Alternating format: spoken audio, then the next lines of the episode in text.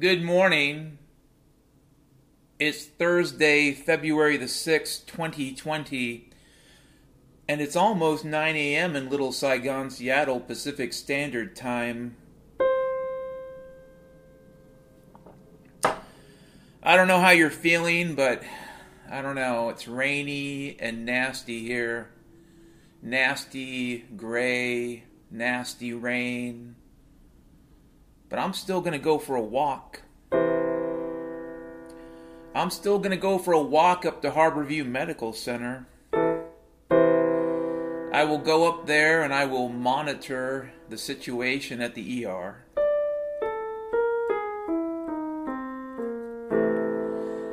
But, you know,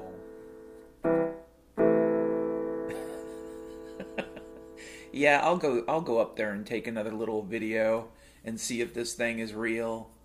I'm not sure what I really want to see. If this is bullshit, that's kind of depressing. Um, if this is real, that's depressing. Some of you believe that, Dan, this is real, but modern science and technology are so advanced that we are no longer threatened by viruses. We are no longer threatened by recessions, Dan. You heard what Janet Yellen said a couple years ago, didn't you, you fuck? Janet, former chair of the Federal Reserve. Didn't she say we'd never see another recession again in her lifetime?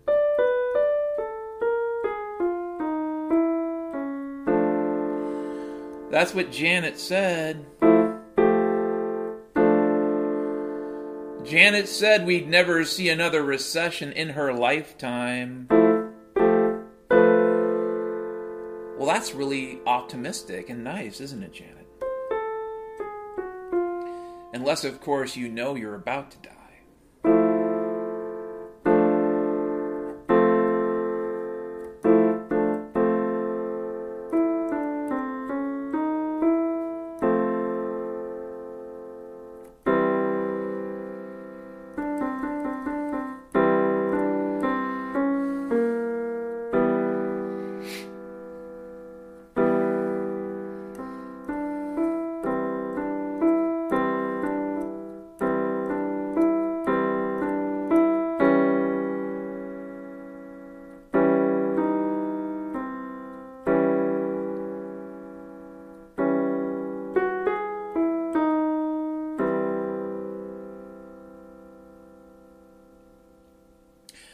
Yes, indeed. The real story could be that the virus has been cured, that the Bill and Melinda Gates Foundation have successfully found a cure for it. They're giving people the AIDS drugs and the vaccine, and they're going to be fine. They're going to be okay. But I don't know, folks. I don't know. I don't know if I believe the bullshit. I really don't know. I mean, I'm told to believe the bullshit. They tell me every fucking day, Dan, Dan, Dan, what's wrong with you? Why can't you just be like everybody else? Stick your lips around the fucking cock and suck. Why can't you be with the rest of us and just give the existential nightmare a rim job? That's what we all do.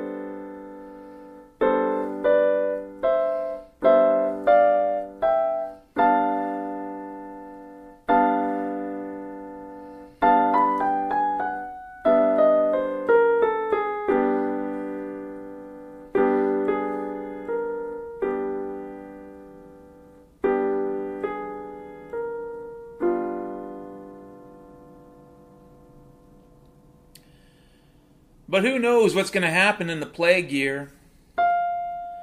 Nobody really knows. Nobody's really sure what happens in the plague year. Anything can happen. You know, I've been imagineering, you know, if you take the, the word imagination and, and the concept of engineering and you imagineer, you put on your imagination thought helmet. And I've been imagineering what life is going to be like here in Little Saigon if, if in fact we haven't won the battle against the virus. I've been considering my situation. You know, several months ago, I had about eh, three to four months of food stored here. But then I had a little issue with continuing to work at, you know, Willy Wonka's in Redmond. Yes, you call it Microsoft. But I call it Willy Wonka's.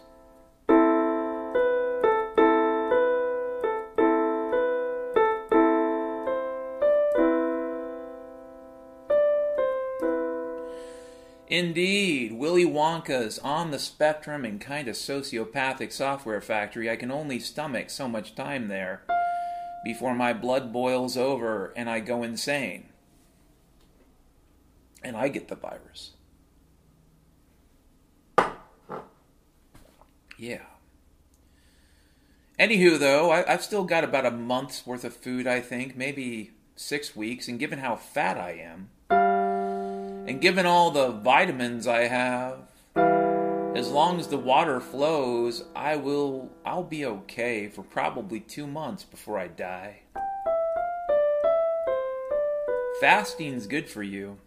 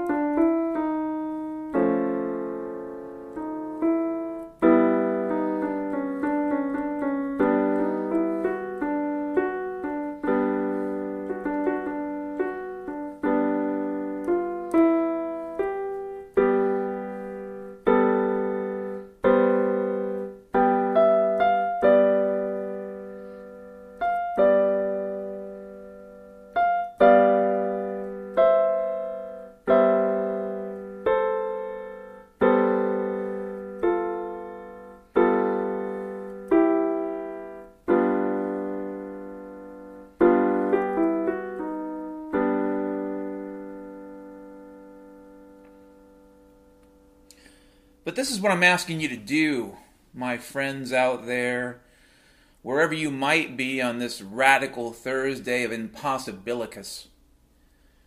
Imagine that the true value of Tesla, the motor company um, purchased by Elon Musk, the master, the master wizard of all things technological and scientifical.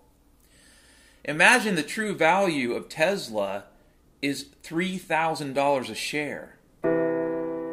Close a business tomorrow. $3,000 a share. I'm not saying that's going to happen. But imagine. Imagine that Casper's IPO succeeds and that the closing price of Casper tomorrow afternoon, close of business, the closing price of Casper will be 700% the IPO price. That's tomorrow. If you put on your imagination helmet, you fuck. Because remember, the virus is cured.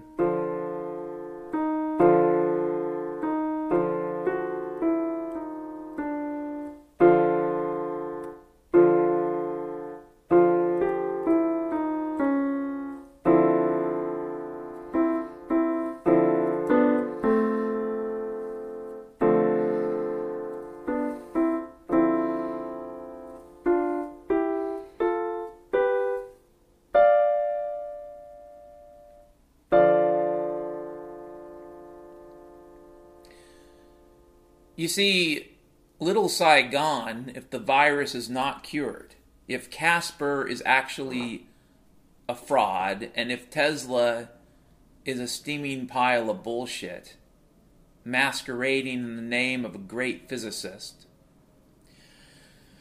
then it's possible that Little Saigon will become a no man's land within 10 days. There's already rumors of various gangs and cabals forming up down by that pho restaurant, the one with the boat. Various generals and colonels are forming up gangs.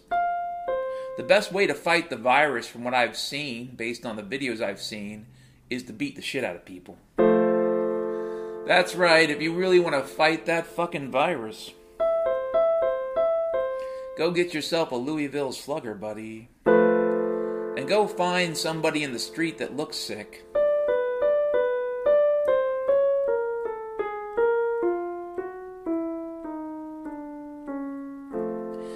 Yep, just go find someone that looks sick and hit them over the head. That's how you fight the virus in Little Saigon. You see, within a matter of weeks, this will be known as Death Zone 81.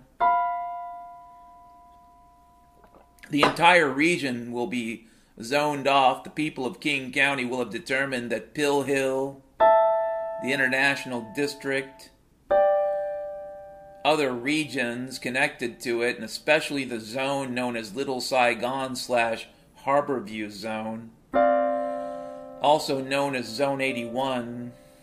Zone 81 will be a death zone.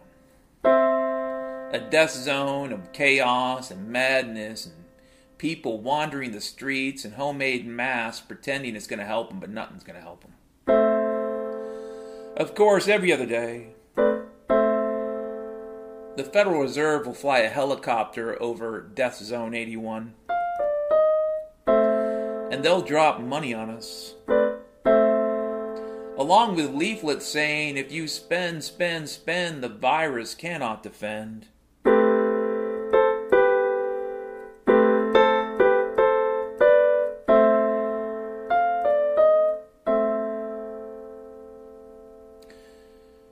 Yes, can you imagine your friend Uncle Dan two or three weeks from now?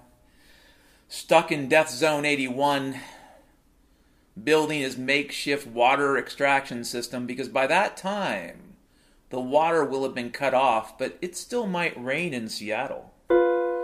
And on the fifth floor here, I can capture water into one of those big plastic containers and I can utilize a multi stage system of purification to include the life straws I bought ahead of time.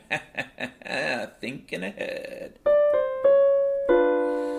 Yes, between the chewable vitamins and the ability to make water and that big old bag of rice I got, I can stretch that for a month or two, maybe. Maybe I can live off whatever rats crawl up to the fifth floor because some of them are gonna they're gonna crawl everywhere. They're gonna be looking for food. By that time, the rats will be over 50, excuse me, they will weigh over 50 pounds. Right now, they weigh about 20 pounds, but by then they'll weigh 50 pounds. They will be angry and three to four feet long. They will be scary and covered in gumbus and plastic and poison and blood and bits and pieces of those Casper mattresses. Because the big rats love those.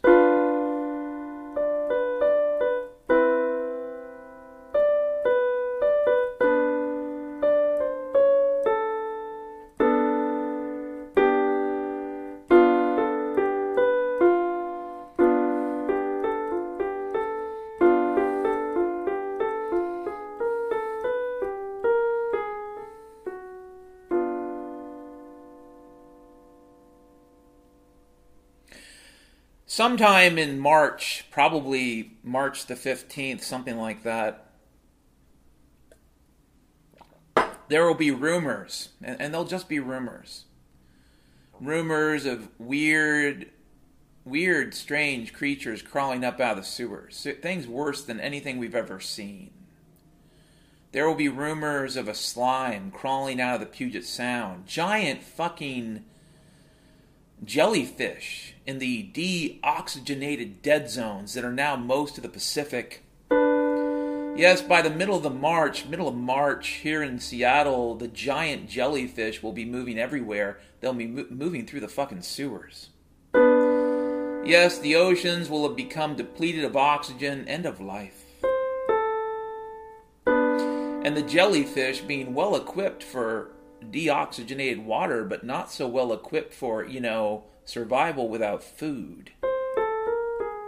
They'll have to move through the sewer system. Yeah, there'll be screams. I'll hear screams. People sitting on their fucking toilets. And they'll they'll say, "What is this stinging feeling I have on my sphincter?"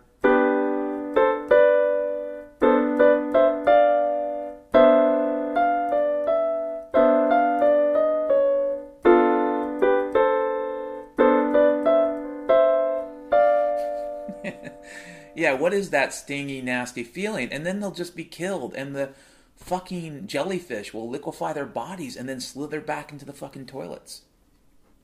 Back out to the fucking Puget Sound, where they're going to live out there. And probably evolve at a hyper rate. So by April,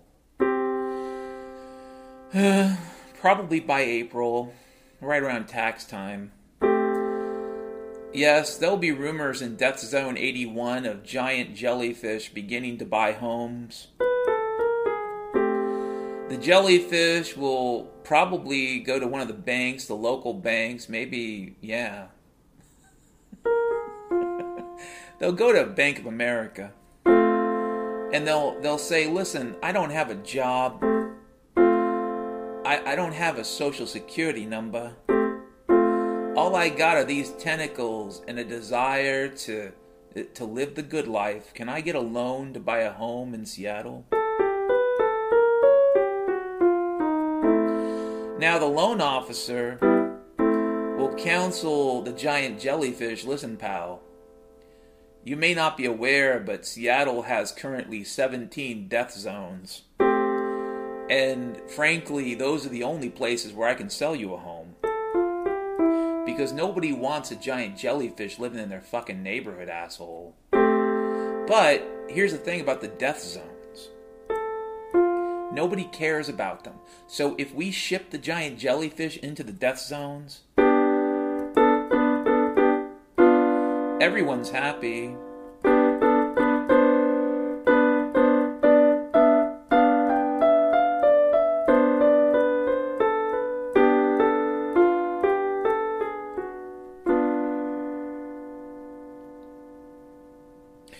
Yes, indeed. By the end of April 2020, Jellyfish will be buying homes in Seattle. And, and it will be the beginning of the great giant jellyfish home boom during the plague year. And it will boggle the minds of many and a young investor, scientific guru from Goldman Sachs named Elmo McGibbons. Elmo McGibbons will see an opportunity in bundling these giant jellyfish fucking balloon loans into giganticor common jellyfish backed securities. He can resell these securities to the California pension system. And he can make a lot of money. You see, Elmo McGibbons, he wants to buy a timeshare in Tierra del Fuego.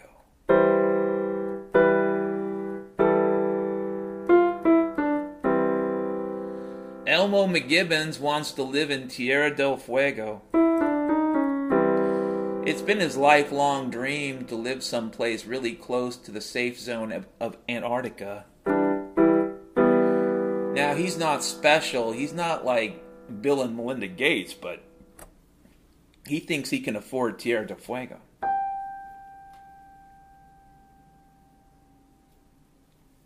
Do you really want to know the story of Death Zone 81?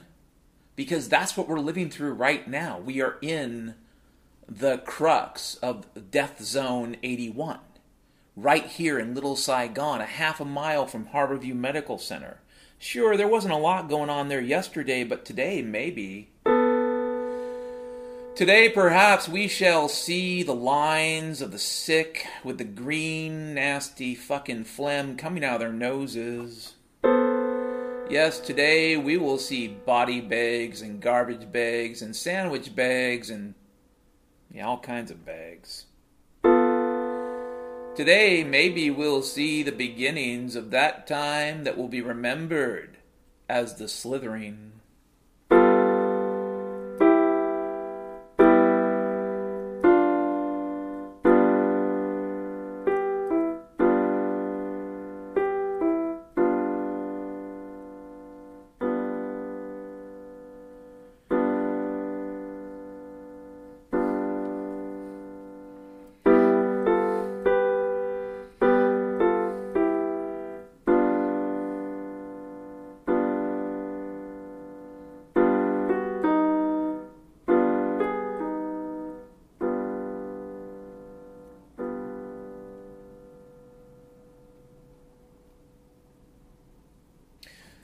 By June of 2020, the first king of Death Zone 81, they will call him the Virus King, will be chosen by the people in the public square across the street from the Vietnamese gypsy witch's place. Yes, the first king will be King Chang, and King Chang will declare that all things in Little Saigon things in Harborview Medical Center, all of the creatures of the sewers, to include the interlopers, aka the giant fucking jellyfish. These all are owned by King Chang. He also declares that all the women are his. All the women. All the women above the age of 18. All of them are his, his to use for reproduction.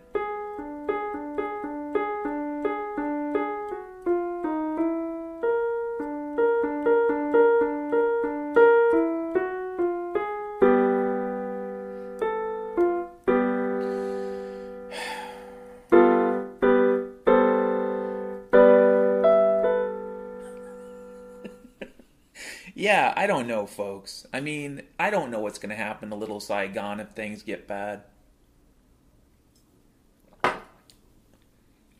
You know, it's funny because if you're able to connect to the, the smart device, like if you can focus on your fucking smart device all the time, it might be the best way to ride out whatever happens, you know? viruses, earthquakes, tidal waves, financial bubbles, giant jellyfish, orca armies, armies of orca whales crawling out of the sea. I expect that to happen one day because it's the right thing. One day, an army of orca whales with makeshift prosthetics and, and half assed breathing devices for hydration and other kinds of bullshit one day, an army of orca whales will crawl out of the sea and they will fucking bite off our heads and spit them out. And they'll do this because we deserve it. They will be the grim fist of causality. I, I don't care if, if you believe in God or not, just think about causality. Think about consequences. Think about what Ayn Rand said, you know? You can ignore reality, but you cannot ignore the giant jellyfish. Now, that's not what she said. She said you can ignore reality, right? You can do it. You can ignore reality. But you cannot ignore the consequences of ignoring reality.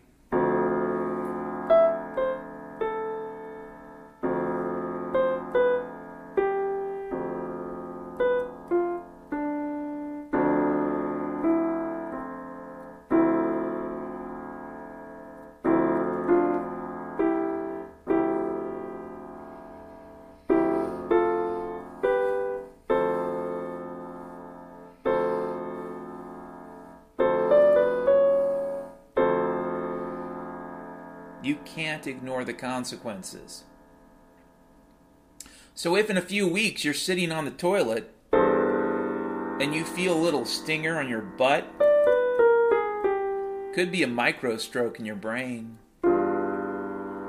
Could be that virus and you're feeling it as a kind of an autoimmune response on your in your body. Could be that.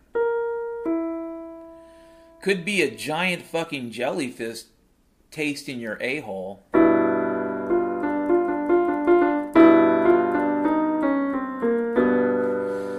won't really know until it's too late.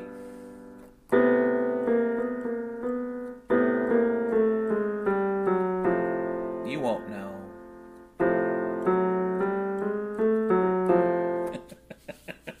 let's just let's just admit to ourselves that we won't know. You know. What what did what did the Lord in heaven say? I will come as a thief in the night. That's right. And isn't that another way of saying black swan? Which is to say, a true black swan, you don't predict it, you don't make guesses about it. It's like that kid when I was, I don't know, 11 years old, saying, Hey, Dan, you want to see an M80? And, and he points down the road, and, and I gormlessly look that direction, and then he takes a lead pipe and hits me over the back of the head. Thank God Scott Jones was with me, because if Scott Jones had not been with me that day, I would have been the first victim of a of a team of serial killers. Yes, yes, yes. They would have been teenagers at the time, but by now they would have racked up a body count.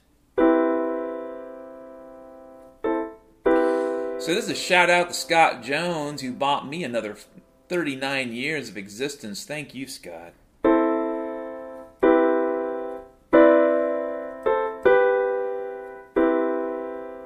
Yeah, if somebody points down the road and says, "Hey, buddy, you, you want to see an M80?" and that person has a friend with them that looks a little shady, then maybe you should just walk away and say, "Pal, I've seen M80s, I've seen firecrackers, I've seen cherry bombs. I once saw a Filipino hooker swallow a drink inside her bajang I've been to Korea, you fuck. I have seen crazy ass shit. Of course, I spent several months in El Paso, and I never actually went to, um, you know, across the border to see the donkey show. So I suppose you could say, well, Dan, there's that one thing you haven't done yet. one thing. There's been many, right? But there is this one thing you haven't seen the donkey show. Now, some of you will say, Dan, you're missing nothing, nothing at all, and you live in Death Zone 81, to be called. And in Death Zone 81, every Friday night, down by the fuzz shop, the one with the fucking boat, there'll be a donkey show. It'll be awesome. Fun for the whole family, really.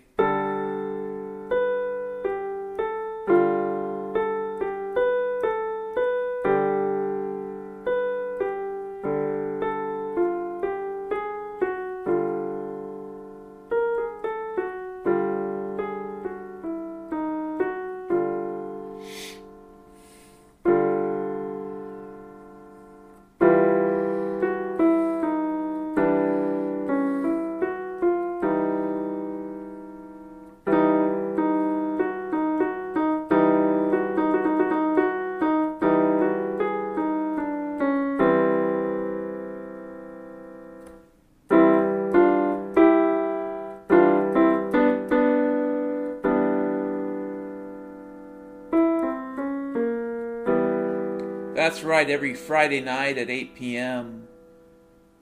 in Death Zone 81, ruled over by King Chang, there will be a donkey show. It'll be a powerfully important, dramatic, artistic expression of a woman being, you know, penetrated by a very large animal. Some people will consider it crass or even misogynistic.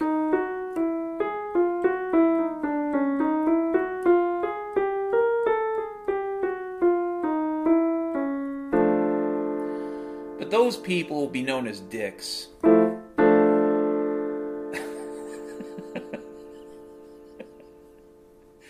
Guys, none of us has a fucking clue. We live in an artificial reality. We do. Especially if you live in a city. And given population distribution, 80% of you, 80% of the people in America live in either an urban or a semi urban environment. Or another way of putting it, 8 out of 10 of us live someplace where we can't grow our own fucking food. Oh, I have a garden out back. I have a victory garden. I make salad dressing. You know what? I'm glad you have a garden that might feed, I don't know, one person for a month. But do you have a garden to feed a million people for a year? Because if you don't, shut the fuck up.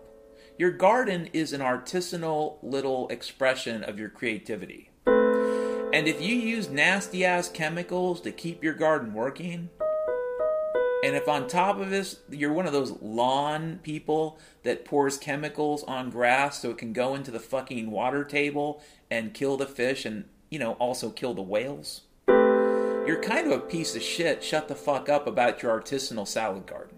Shut the fuck up. Dan, I have I have chickens. Well, actually, I got to say, urban chicken farming is actually kind of smart. And if you're intelligent and you have a decent enough backyard, there's probably a way to use chickens plus plus potatoes plus onions. I would say if you can, you know, do an herb garden and you can do the tire stacking. You know, when you're when you're trying to do the potato thing, this this guy I met in Indiana, he told me this good idea. You basically stack a, a, a tower of tires you pour dirt into a tire, you put the potato seeds in, then you put another ta- tire on top, so that as you harvest the, the potatoes, you're basically taking a tire off the top. So you can basically build these stacks of tires, and, and they can be old, shitty tires. Another thing about old, shitty tires is depending upon how they're manufactured, they can help retain water. Now, not that that's a problem here in Seattle, but right. But if you live in a place that doesn't get a lot of water, that could be a way to fucking raise potatoes. So if you can stack the potatoes, so to speak, and grow some onions and have that little chicken coop, the one that you pick up and move around. Remember, if you're going to do this right, you got to pick it up and move around because you're going to want to harvest your soil too. Um, it's it's it's a very difficult thing to do to think of trying to feed your family in a city. And then remember, all of this is done under the assumption that your neighbors, quote unquote, won't be breaking into your house, that the, the Gumbus gangs of Little Saigon won't be wolping their way your direction. Guess what, folks? People will get hungry, people will lose weight. They will lose weight and get into shape looking for food. And yeah, some people it'll be too late, but many others, this will be the fast diet they've been waiting for, and then they're gonna wear their leather clothings and their fucking barbarian outfits, and they will make their way to Magnolia, baby. And they'll have chunks of metal and chain and rocks, bags of rocks. They will have bats with nails driven through them. I'm telling you, folks, okay, if you're hoping that somehow magically you're going to have your urban garden and not be molested in any sense of that word, I feel like you're living in a fantasy world.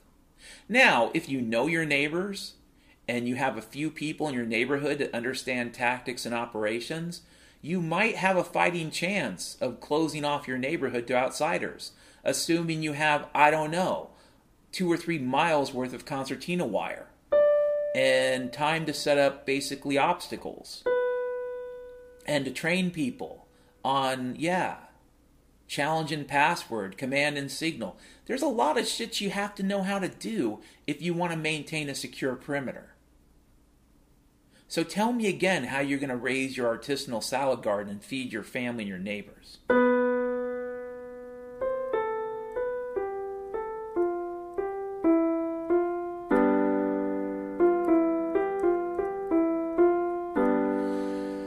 I know you're saying, Dan, you're such a naysayer. I'm not saying it's impossible. I'm just saying that if you live in a city, you are already at a huge disadvantage. We've spoken about this before, And of course, I live in Seattle, so I'm fucked. Chances are I'm dead within 60 days. Um, in, in fact, if if I am unable to publish to my Little Saigon report, I will become like my sister's French Bulldog Beans. While you cannot hear me or, or even prove that I exist, I will be like Beans and like Schrodinger's cat, I will only be in a pseudo existence. After the first week of not hearing from me, you'll say, I think that there's a 20% chance that Dan is dead and an 80% chance he's alive. Thanks, man. I like that. But by week four, it'd be like, I think there's a 3% chance Dan's alive. I think that there's a 47% chance that he's in his apartment, buckled over, and dead. And there's at least a 50% chance that he's in somebody else's stool. Like he's in someone else's pile of fecal matter. Yes, there's a 50% chance by week 7 that Dan is long pig mealtime.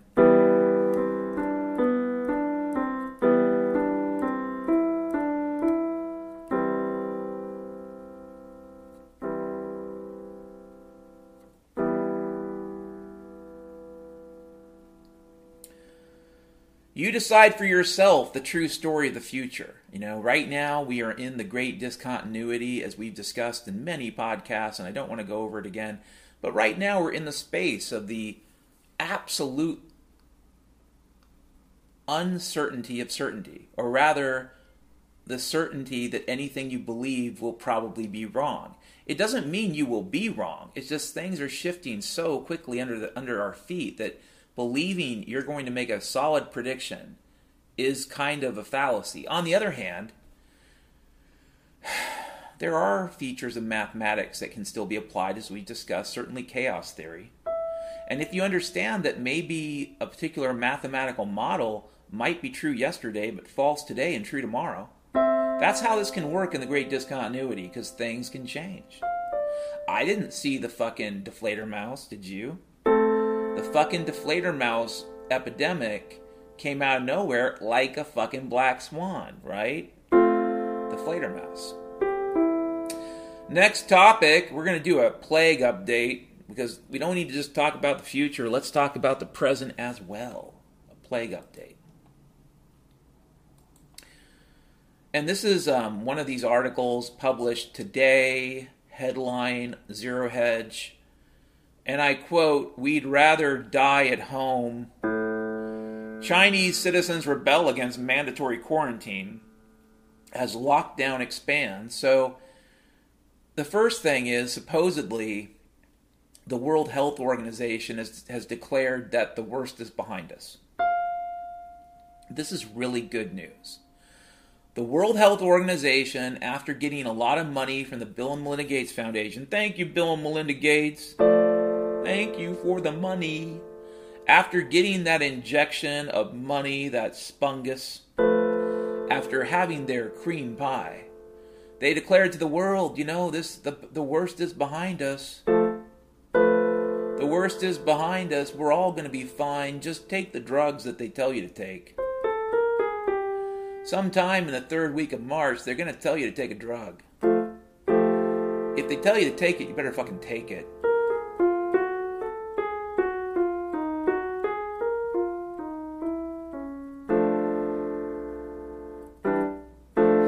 Yes, sometime in March, if they tell you to take a fucking drug or a vaccine, you better fucking take it.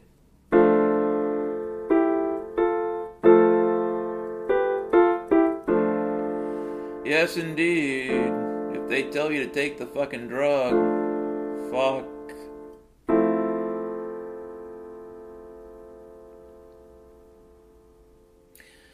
Dr. Li Wen Wen Liang. I'm going to say, I'm going to try to say this correctly. Li Wenliang. Dr. Li Wenliang the Chinese whistleblower doctor who warned the public of a potential SARS like disease in December 2019, which is just a couple months ago, he died. He died um, in Wuhan on Thursday. And he was put under arrest. This is a guy who came out and said, Listen, folks, this is bad. We need to prepare. And he was placed under arrest. This is why I would say if they're telling you everything's fine, you can believe that. On the other hand, there is the baseline heuristic that these people lie to you. And so if they're telling you everything is fine, that might, in, in, an age of irony, you know, like the smart device, the device that makes you smarter? Yeah, that's ironically named. The Patriot Act, oh shit, that's ironically named. In a free society, holy shit, that's ironically named. The war on drugs, look at look at heroin production rates in Afghanistan since 2001. The war on drugs is ironically named, so is the war on terror. So, yeah, um, yeah. We live in an age of irony. So, if these people are telling you things like the worst is behind us and everything is fine, maybe you shouldn't believe them. I'm just throwing that on the table. I'm not saying they're lying with certainty, but I will say this: the pic, the videos and the pictures coming out of China, and not just Wuhan, are chilling. And this story, this issue, for people in the West, really only popped up on the radar barely a month ago. And it was barely two months ago that, if we believe the storyline, this became an issue in China. And the other thing that's critical too, you say, well, two months, damn, that's a long time. Well, you need to look at how this virus seems to behave. It has a reasonably long incubation period, not too long. It has a period of asymptomatic contagion, which means you're contagious but you don't feel sick. That's really bad. And that apparently lasts almost 10 days. And then it really doesn't kill you that fast. It, it does kill you, but it seems to kill you rather slowly relative to something like Ebola. So, yeah, this particular doctor probably got sick a few weeks ago and now he's dead. And the other thing to consider is this this is a doctor in a country that I have been told is super technological, super advanced. I mean, yeah, you could say, well, Dan, he was an enemy. No, no, no. He was going to be a hero. They would have used him. Believe me, the Chinese government would have turned him into a tool, and he probably would have been okay with it because, hey, you're living in fucking communist China. What the fuck are you going to do? So I'm to believe the super advanced Chinese civilization couldn't keep the hero doctor from dying. This is a little bit weird and probably is one of the reasons why, if the World Health Organization tells you the worst is behind us, maybe it's not. Maybe it's not.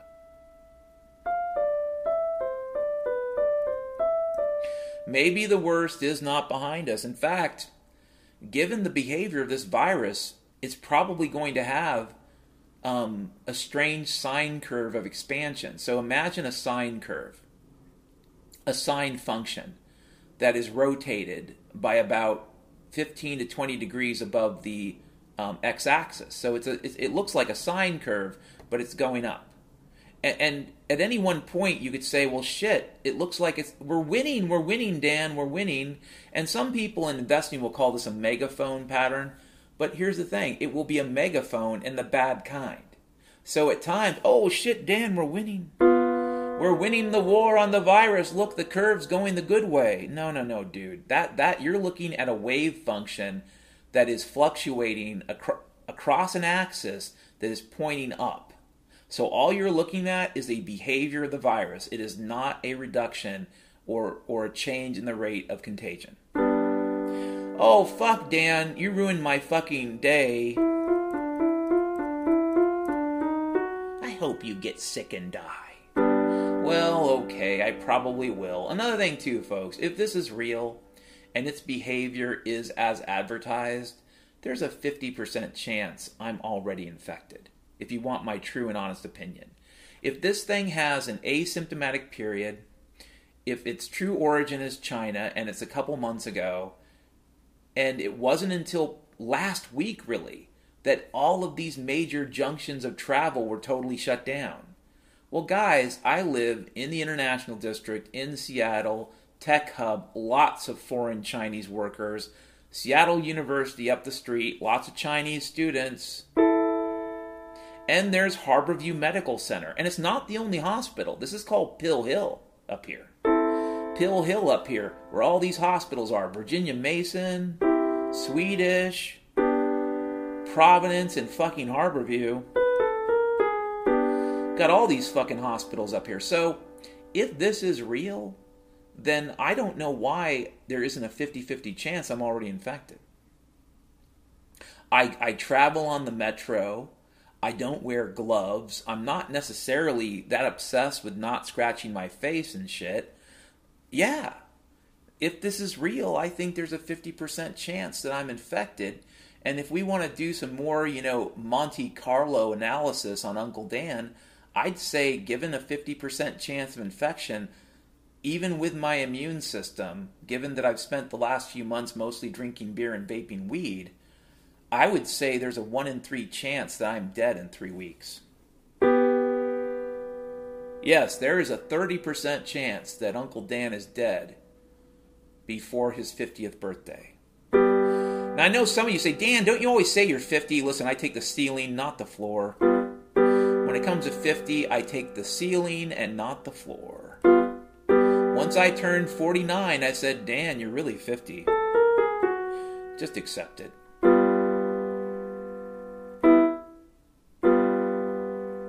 But it's entirely plausible that I don't make it to my 50th birthday. And I remember once telling people 10 years ago, actually 20 years ago, I don't think I'll live to see 50. I remember saying this to people, and they would smile. Dan's just being funny. Dan's just being funny. No, no, no. Dan was simply stating a possibility that might, in fact, be a probability. But Dan, you couldn't predict the Gunkus virus. No, no, no, I couldn't. But I could make guesses about human stupidity. And then there was my graduate school advisor, Dr. Zoltan Kramar. And for him, modernity was basically stage, yeah, stage four cancer.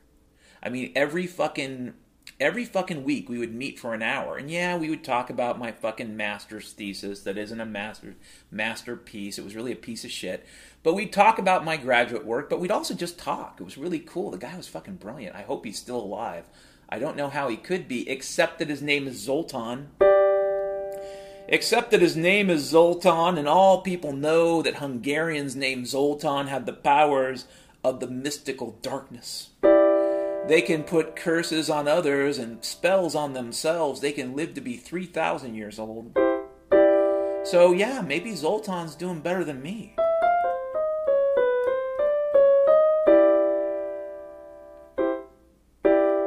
Shout out to Zoltan, Professor Emeritus, Central Washington University. Sure, you've never heard of it. That's okay. I'm not fancy pants, you fuck. Dan, I went to I went to I went to Harvard. I went to I went to Northwestern. Well, that's great. You went to Harvard and Northwestern. I went to whatever fucking shitville university would take me. University of Washington, Central Washington University, Indiana University and Purdue.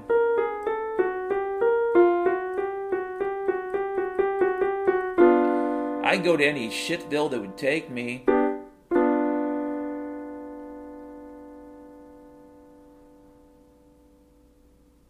Let's continue with the plague update. Oh, image of Wuhan is every bit as bad as most chilling conspiracies would have. My uncle, here's a quote My uncle actually died in one of the quarantine points because there are no medical facilities for people with severe symptoms. This gets back to the complication rate, folks. You know, one of the reasons why this virus looks scary is because of complications. You'd say, Dan, why are complications important? Um, I don't know. Why do you pay so much for fucking health insurance? Complications are those things that occur as a result of getting the virus that require hospitalization. and probably ICU. And in healthcare, you know, finance informatics terms, that's money. In clinical informatics terms, that's a lot of work, a lot of resources, okay? That's doctors, that's nurses, that's equipment that has to always work to keep you alive. That might be a breathing machine. Did anyone ever tell you that complications might mean that they have to put you on a breathing machine? Let me pop quiz. How well does a breathing machine work? When the electric grid is down and the hospital generator runs out of diesel. How well does the hospital breathing assisted machine work when there's no electricity? Well, Dan, you know, you intubate it so you can put the bag on them and you can squeeze the bag. Okay. You can have a nurse there squeezing the bag, increasing the probability that no matter how tightly that nurse is wound up in plastic and gumbus, that nurse will get infected also because, hey, she's running a breathing bag on someone who has complications with the gunkus and she's got to do that all day long. Yeah, folks, I don't think people have thought this one through. You know, if, if you're wondering why these hospitals are overloaded, it's the complication rate, buddy. And here's the thing about complications if you can't fix those, the people die. That's why this fatality rate is probably grotesquely underestimated. Really. I don't believe the number. I, I think that if this is a real thing, that number is a lie probably the real fatality rate is closer to something like 20 to 30%, is what it looks like. And you'd say, well, Dan, 20 to 30% doesn't sound so bad. well, if that was the United States of America, I suppose 20 to 30% would be somewhere around 50 to 60 million people. Maybe 80 million. I don't know. I don't always believe the statistics Maybe it would be as high as 100 million. 100 million Americans dead. I don't think anyone's remotely thought this thing through. So, yeah, uh, anywho, I think that's enough of a virus update. I think we can go to the next topic. Um, I, I, would like to spend some time on this, you know, forcing people to go to the facilities. Um, it seems heavy handed, and I think it is. It also might be stupid. Like, it probably would be better just to figure out a way to, to ha- actually manage infected people in their home. Moving them around only increases the likelihood that they're going to get someone else infected, and this seems highly contagious. Like that's another thing about this fucking virus. It seems really good at gaining a foothold. Even on people with immune systems that fight the virus. This is another thing to think about too. The researcher that Zero Hedge got in trouble for supposedly doxing, he was working on the immune systems of bats. And as mentioned in previous podcasts, bats, they got a wickedly cool immune system which means basically they have an immune system that doesn't get all crazy just because it's filled with viruses. I mean, in fact, if the viruses only want to reproduce, the bat lets them do it. So the bat does not trigger an immune response. The immune response, um, the inflammation, the coughing, the other things that go along with it, the fever, all the stuff that you would classify as an immune response to include things like seizures, okay, that result from that. Um, the immune response is often the thing that kills you. You know, you ever hear of autoimmune disorders? Well, guess what? An autoimmune disorder is like the bouncer at the bar, but the bouncer beats up all the people inside the bar. Just punches punches out the bartender, punches out the couples, can't be stopped. That's autoimmune. That's bad.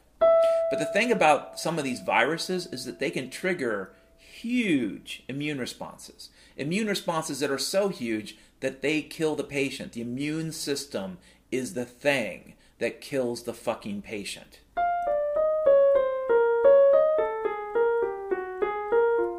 Now, there's some good news, supposedly, before we move on to the next topic. Supposedly protease inhibitors are working to treat people who are infected. Now, what's a protease inhibitor?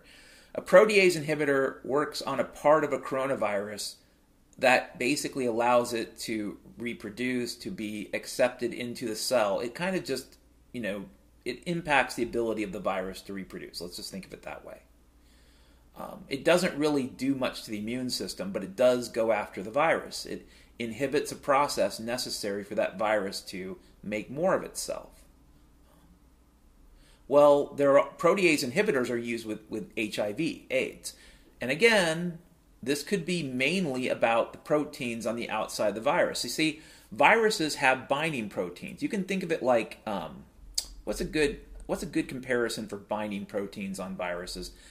Think of it like Velcro. Imagine the outside of your cell has the fuzzy part, but it really only works with a certain kind of, you know, sticky part, and that's the Velcro.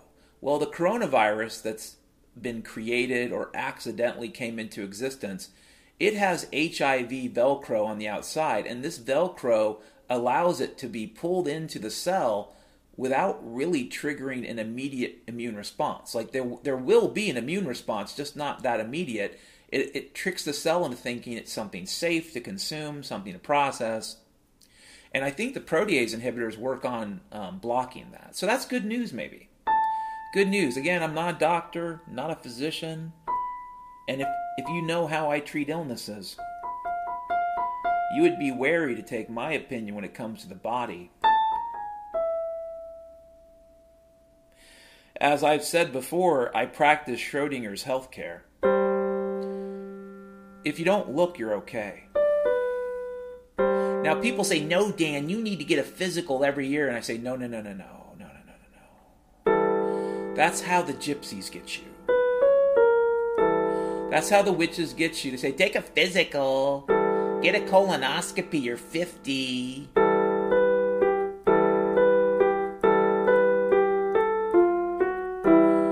Who wants to see that? I mean, I mean, really. Even if you're being paid a lot of money as a specialist, who wants to see that?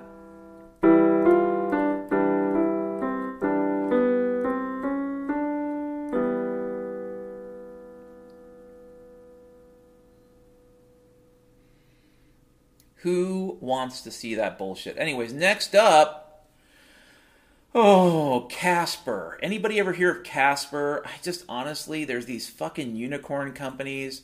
I so.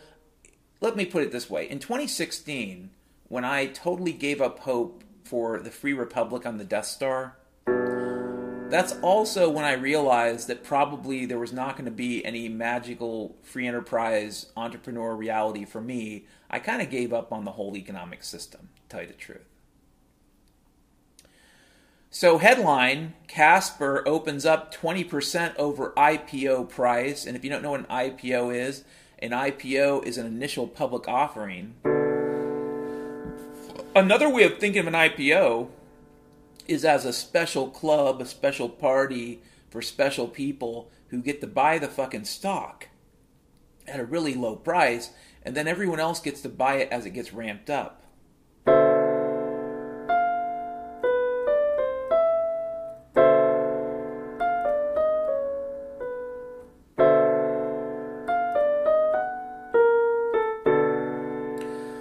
Anyways, this is Dateline today, Thursday, approximately 11 a.m. Eastern Standard Time, not Pacific. Update Casper opens at 14.50 per share on the New York Stock Exchange on Thursday morning after it priced the IPO at 12 a share on, on Wednesday evening. About 20 minutes after Casper debuted on the secondary markets, price has slumped back to 1450 level Perhaps a lack of momentum in buyers, as many have given up on buying IPO unicorns because of the fear the issue, the new issue will implode. Just look at what happened to Uber and Lyft. Here's the Casper team ringing the bell. Yeah, great. I love those pictures. Cramer falling on a Casper bed. Oh, well, okay, guys, listen. I, I don't know what to say, but if Jim Cramer is falling on the bed you make as part of your IPO, and he looks like he's kind of dead. Like, do you think this works for people that aren't completely sideways from their smart devices? Oh, yes, but I forgot. Smart device is ironically named, and it is the real virus. If you got in the streets, there's a lot of infected.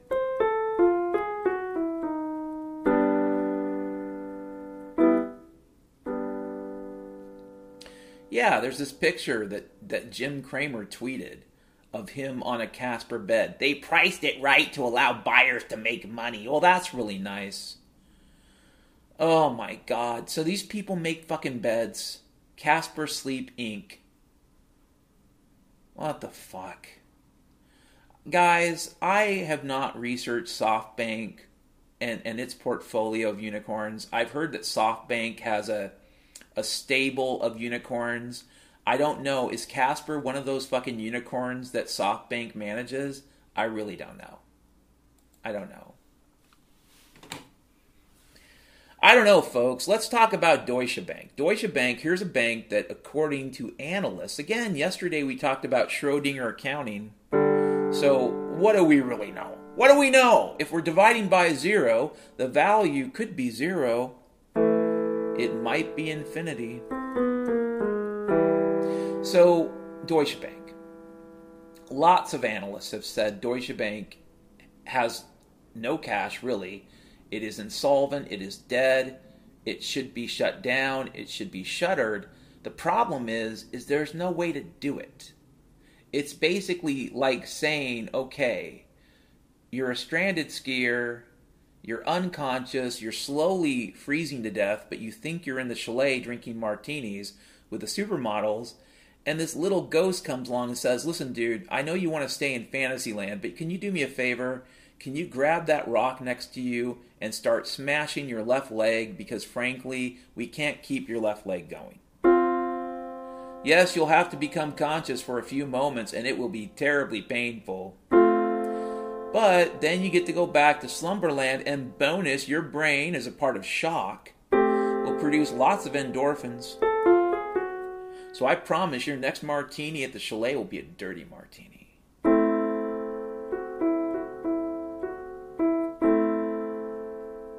The problem is, it doesn't really work. Deutsche Bank is too fucking big. You know the whole too big to fail?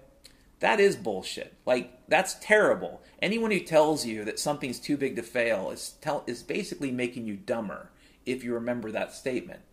However, there are times when consequences are too scary to face.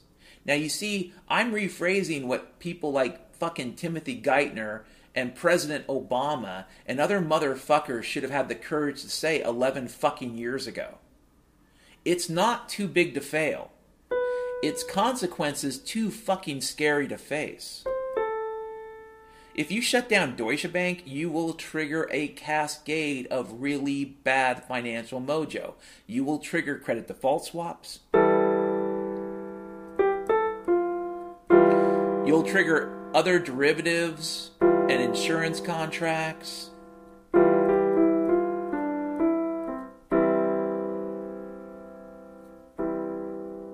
Yeah, you shutter Deutsche Bank, you basically cause a oh, what would you say a a 7 or a 10 on the Richter scale? Something 20 times worse than the San Francisco quake? Yeah, you, you do that in financial terms, it's pretty bad. So, what can I say about Casper? Well, let me ask you guys a question. Imagine we lived in the free world. Just, just imagine I know I asked you to put on your fucking imagination helmet to talk about the viral apocalypse of the super sexy Death Zone 81. And guess what, guys? In addition to Death Zone 81 being scary, it's also going to be sexy. It's going to be sexy in a Pam Grier fucking, you know, women in cages kind of way.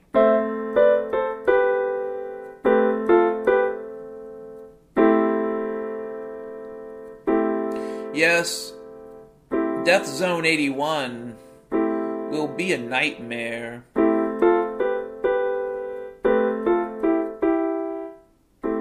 It'll be a nightmare, but it will be a sexy Pam Grier style nightmare. Lots of women running around scantily clad. women running around. I'm not saying defenseless or anything, but really, it's to be sexy. Yes, they'll be empowered, but they'll be empowered to use their bodies. this is this is really misogynistic. This is bad. It is terrible, but I will say before I get off this tangent, um, yeah, if if there is a Death Zone 81, and it could be coming, coming to a theater near you, but first a little Saigon. If there is a Death Zone 81, it will probably be a lot like what I just described. You know, it'll be sexy and adventurous. It'll be greasy, oily. There'll be tentacle. Listen, I mentioned the fucking giant octopus. I mean, the giant jellyfish.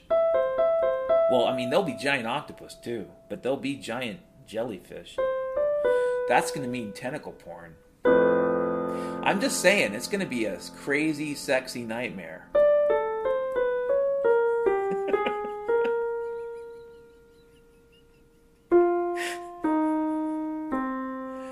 That's what the Sci Fi Channel would have you believe.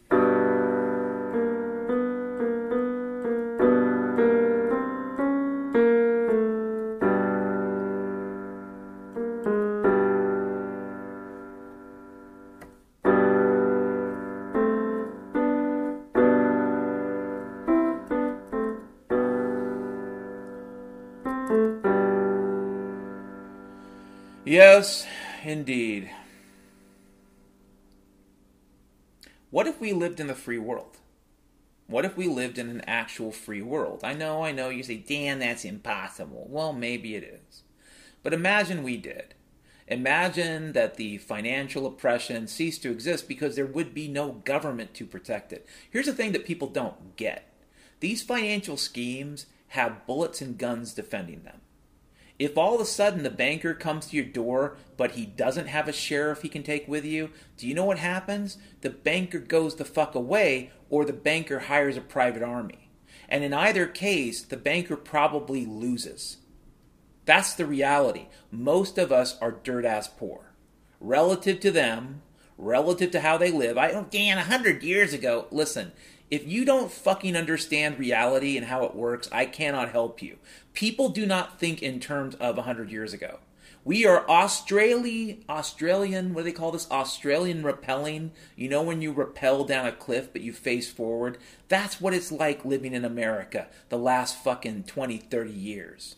Australian style rappelling over the other side. It doesn't fucking matter that we're still 2,000 feet higher than our forebears were 100 years ago. That's fucking irrelevant.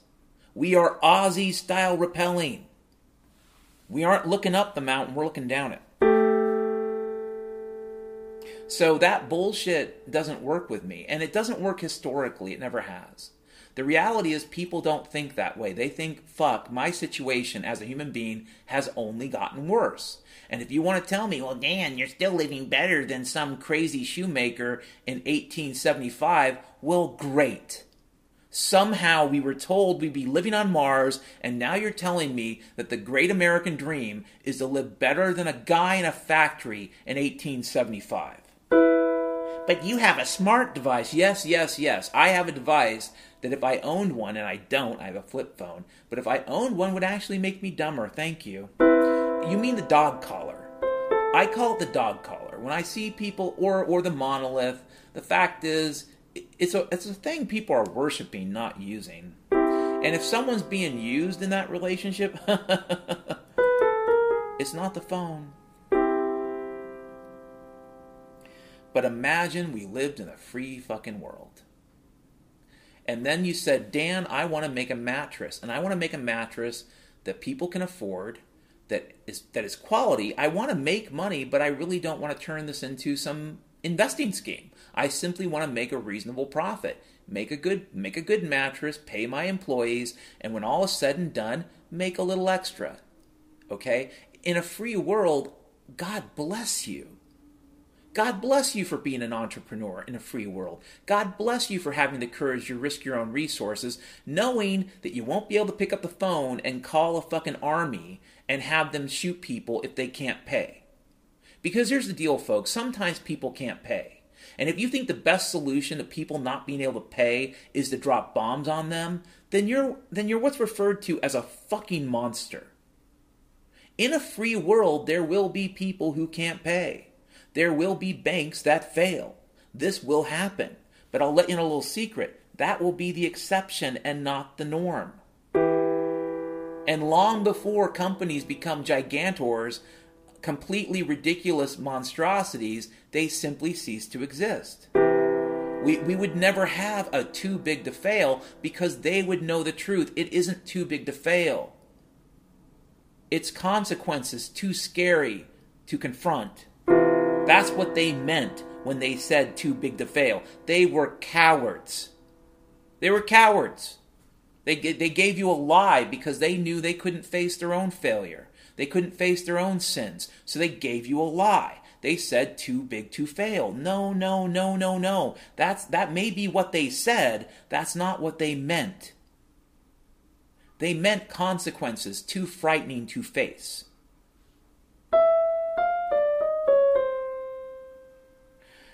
If you listen to the Little Saigon report, and you've taken care of your food, your water, and your shelter,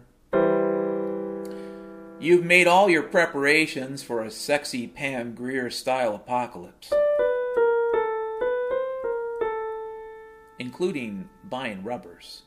And I gotta say, folks, you might want to stock up on rubbers even if you don't intend to have sex, because along with tampons, toilet paper, cigarettes, and whiskey, and a number of other things, to include 12 gauge shotgun shells, I don't care if you have a shotgun. Get a shitload of 12 gauge shells. Dan, that's crazy. Yeah, well, actually, what I just described to you is a list of items for an optimist. Not the pessimist. The pessimist is like me. He's saying, you know what, folks? My situation is in all likelihood impossible. And I'm okay with it. You might have kids. I don't have kids. If I had kids, I would not even remotely believe that, but I don't have kids. I don't have kids. I don't have a wife. I don't have a girlfriend. I don't have a dog or a cat. If I cease to exist, a lot of people's lives might actually get easier. I'm not trying to be a jerk, but that's true. A lot of people in my life who've known me, they expected me to like be some type of fucking millionaire or to be really successful. And what they couldn't even grasp was a possibility that that would never fucking happen. And it's not just about not wanting to be part of the system. No, no, no. That's teenage bullshit. It's about the fact that I can't physically stomach how fucking disgusting this country has become. And when you go to some place like Redmond, like Microsoft campus, that fucking dystopia, it becomes brutally honest that this place is an existential shithole. Yeah. If you listen to my podcast and you enjoy it, and you've paid for your food, your water, your shelter, you've taken care of all of your monkeys that have herpes, because God knows that'll be a big problem soon, too. I see the monkey herpes issue spreading from northern Florida all the way up to Washington State, a lot like the killer bee scare of the 70s in fact, I expect the Sci Fi Channel to have a scary science fiction movie about monkeys with herpes pretty soon. That fucking Captain Tooey. You know, it's funny though, my dad, my dad was exactly like that. I know this is a horrible tangent, but my dad, who is no longer with us, he thought you could use diesel fuel for everything. He was a logger. He, you know, fought in World War II. What he knew is what a logger would know working in the Pacific Northwest for decades. So, and, and he wasn't a stupid man, but he, he knew logging and he knew his work and he assumed this was his only mistake. He assumed that all the experts and all the smart people were mostly doing the right thing. Yes, he was critical and cynical in a way. Yes, he would complain about the government. I think he probably voted for Reagan once, the first time. But in general, he kind of assumed that all things being equal, the people in authority were trying to tell the truth and do their best. And I would say he probably grew up in a world where maybe that was still mostly true. I don't know. I, don't know. He was a kid during the Great Depression. But he would pour diesel fuel on everything. He would pour diesel fuel on the ground so that, you know, no weeds would grow. The problem is, weeds did end up growing, but they were like the really hardy, rooty, um, lots of fucking spikes on them and itchiness my dad's behavior didn't really solve the weed problem. It simply upped the game. It was like, fuck, now weeding is like waging some sci fi battle. So when I think about Captain Tooey and his fucking jungle ride in Florida back in the 30s, and he said, you know, let's go get some monkeys. Well, we went to the monkey store, Captain, and they didn't have the ones you wanted, but we got a deal on these monkeys coming from a research lab. Oh, really? Really? Yeah, yeah, yeah. People at the Tavistock Institute. Never heard of them. Yeah, people being funded by various organizations, Rockefellers, whatnot. Well, what's wrong with the fucking monkey? Well, they got herpes, Captain. Well, but we live in, a, in an age of golden morality no one's gonna fucking interact with the, the, the, herpes monkeys. We can buy the herpes monkeys. So they bought the herpes monkeys and they put them on an island and they assumed, well, monkeys don't swim because, hey, that was the stupid assumption of people back then, like my dad pouring diesel everywhere. And then the monkeys escaped.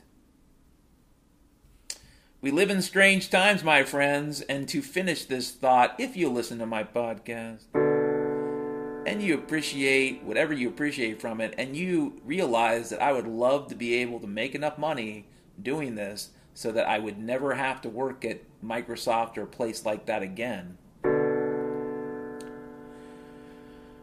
If you can possibly understand my existential anguish and you have the money you paid for food, water, shelter, whiskey, herpy monkeys, everything, You've paid for your, your sewer rats that you wage war on your, your neighbors with, and you've taken care of all your sex dolls, and all this is done. And you've been a good, kind human, and you still got money left over.